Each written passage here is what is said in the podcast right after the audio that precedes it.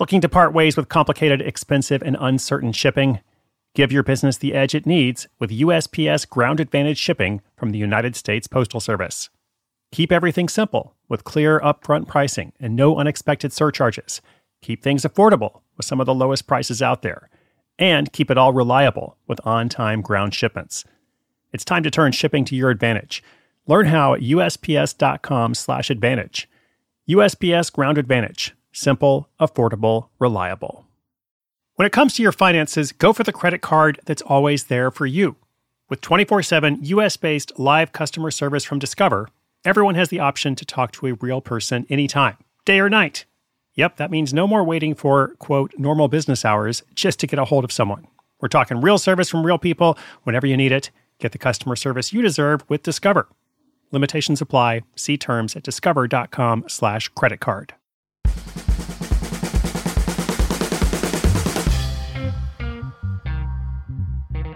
Hey there, Side Hustle School listeners. Welcome back to another day, another episode, another story. A new story about someone who creates a new source of income for themselves, usually a bit more freedom for themselves as well, and often using a bit of creativity. Now, I think it's sometimes fun to ask the question if you could have a totally different career, what would it be? I don't necessarily mean that you're going to embark on this career. I just mean if you had to stop what you're doing now and you had to do something completely different, maybe even something kind of far out, like what would it be? And for me in this fantasy world, one of the things at the top of my list would be I would love to be one of those guys in the movies who goes to art museums to steal famous paintings. Now, remember, this is just a little daydream. I'm not a real art thief. And also, I wouldn't want to damage the art. I would actually want to return it. I just think the process of figuring out how they plan those heists and how they get past the lasers, make their getaway, all that kind of stuff is kind of fun. But maybe that's just me. And perhaps more relevant to today's episode, I've also always wanted to learn to be a DJ, which is perhaps more accessible and easy to learn than being an art thief. And today's story is about someone who learns to do exactly that, become a DJ. She's actually a marketing professional by background, had some experience in the music industry, but not with playing music, which of course is a bit different. So she's found a way to make an extra $30,000 a year on the side DJing at weddings and other events. I'll bring you her complete story in just a moment. Robert Half research indicates 9 out of 10 hiring managers are having difficulty hiring. If you have open roles, chances are you're feeling this too. That's why you need Robert Half.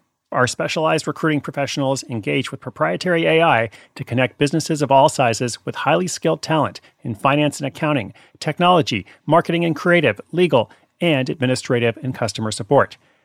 At Robert Half, we know talent. Visit roberthalf.com today.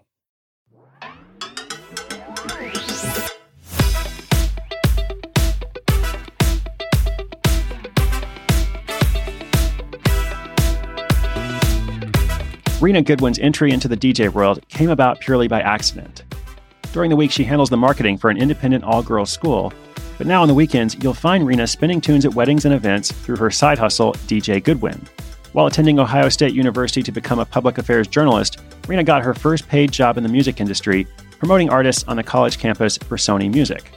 After college, she got a marketing job with Columbia Records and moved to New York City. But a few years later, she relocated to Cleveland, Ohio to do PR for the Rock and Roll Hall of Fame. During her time in Cleveland, Rena attended a monthly rock and roll dance party called the Clampdown. She became friends with the organizer, who suggested she get more involved. He knew I had a passion for music, she said, as well as connections in the music industry and a background in marketing that would be useful promoting the event. Although she has more than 10 years' experience working in the industry, Rena never imagined she would actually play music. But then, at one of those clampdowns, she DJ'd her first gig. She had learned some of the basics of DJing from a friend, but most of the technical aspects were centered around becoming familiar with audio mixing software. She uses a program called Traktor, which costs $99. But as Rena said, pretty much anyone can put songs on a screen and transition from song to song, the real challenge and the real skill is reading the crowd and playing songs that they want to hear. She was so nervous during that first gig, she thought she might never DJ for hire again. But for her second job, she onboarded her then fiance, now husband, to work alongside her. They've actually been a DJ duo ever since. Startup costs were a few thousand dollars and included a laptop, speakers, mixer, and insurance. Rena pays about $300 a year for that insurance policy. And when performing or playing music for the public, there's also a music licensing fee to consider. A lot of venues she works with usually have their own licensing, but if she's performing in an unusual space like a barn, they have to pay another $300 for an extra license. Some months in the DJ hustle are quieter than others. For example, in January, not many people get married. But overall, the work is steady. Rena charges a base rate starting at $200 an hour, and with DJing about 20 to 25 gigs a year, makes an annual profit of about $30,000. And she says she hardly markets her DJ work. She lives by this motto it's not who you know, it's who knows you. So, other than some postcards, a few posts on social media, and a couple bridal shows, all of her gigs have come from word of mouth. She realizes that she could grow this business with an active marketing campaign, but that's not really her goal. Right now, she's looking to sustain her side hustle to supplement her regular income. Again, $30,000 a year, not insignificant. For those who might consider a DJing side hustle, Rena says the money you can make DJing is really good, but you really, really have to love and know music. More than that, she suggests finding a niche. And for DJ Goodwin, their motto is We're not wedding DJs, but we will DJ your wedding. In other words, they focus on cool and not cheesy wedding music, and most of all, they stick to their brand. That said, Rena says at the end of the day, this really is a service you're doing for others. So some DJs tend to be rigid in what they will and will not play. But Rena says in order to be successful, you need to be open minded and receptive to suggestions. If partygoers really want to dance along to the Macarena, just give it to them because it gets people out on the dance floor and it's kind of like the great musical equalizer. Everyone looks a little ridiculous dancing to the Macarena. So be okay with stepping outside your own taste in music, and people will thank you for it. Looking back, there's very little Rena wishes she had done differently, but there was one week when she took on three gigs. She says that was exhausting. In hindsight, she wished she had only taken on two, but it was a learning experience and she survived.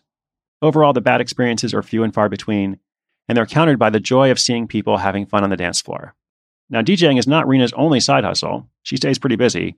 She's also started her own PR and marketing business called Factor PR, which she hopes to make her main job over time. She currently has 12 clients who she helps with PR, social media, and content marketing. Now, I know what you're thinking. How does she do it? She's got the day job, she's got the DJ side hustle, 25 gigs a year, and this new business that she's trying to start and actually turn into her main thing. Well, her tip to success is scheduling. Rena schedules and prioritizes everything. Her most important habit is waking up early in the morning. She finds that the more she can tackle early, the more she can get done throughout the day. She doesn't always complete everything on her to do list, but she keeps moving forward. For her PR firm, she has found that hiring interns and using Asana project management software has really helped to make a difference. Interestingly, Rena says that the most important thing she's learned from DJing is how to run a client based business. She says the side hustle experience actually helped her in starting the new PR firm. Rena doesn't want to DJ forever, and like I said, she's not trying to make that her full time job, but she also doesn't necessarily see herself completely retiring from it. Ultimately, she's hoping to build Factor, that PR firm, into a legacy business where she can make a living, all the while spinning tunes on the side, even playing the Macarena, if that's what it takes.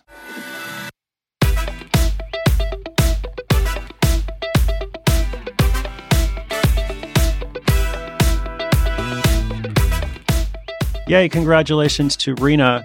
I always love tracing people's history and seeing how one thing leads to another you have these skills that you apply in a certain way, and then years later it turns into something totally different.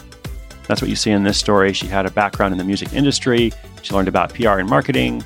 That led to her very profitable side gig as a DJ, which then gave her the confidence and some of the client skills that she needed to form a PR business. If you've ever wondered if you could do more than one thing, well, I think the answer is yes. I'm a bit like Rena. Sometimes I get behind on stuff. I have to think about scheduling and prioritization. But overall, I'm really excited by working on more than one project and trying to make progress on multiple things. So everybody has to discover what's best for them about that. Some people really do need to focus on just one project, and I respect and understand that. But for some of the rest of us, we kind of come alive or even thrive in an environment where we have the side project, we have the so called main project, we have the project that's on the horizon. And that can be an active, engaging way to live your life as well. By the way, side note, in the research for this story, I was reading about a couple DJs who began at age 75. There was a woman named Ruth Flowers who went by the DJ name Mamy Rock, began her new career pretty late in life, age 75, and then continued, actually getting paid a lot of money to travel the world, perform in clubs in London and Paris and elsewhere, and did that until she died at age 83. There's a YouTube video I'm going to link up in the show notes, which I thought was pretty cool. And then through that rabbit hole, I also found another person, DJ Sumiko Rock, who is 82 years old currently and actively DJing in Tokyo, also flying around the world and doing festivals and seemingly staying pretty active and informed.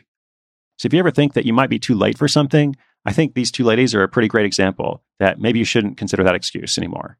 Or at least I thought it was pretty awesome. I hope you enjoyed this story today. As always, inspiration is good, but inspiration combined with action is so much better. Today's show notes, including everything I mentioned today, all the resources and links are at sidehustleschool.com slash 313. Thanks for listening. I'll be back tomorrow. I'm Chris Guillebeau for Side Hustle School.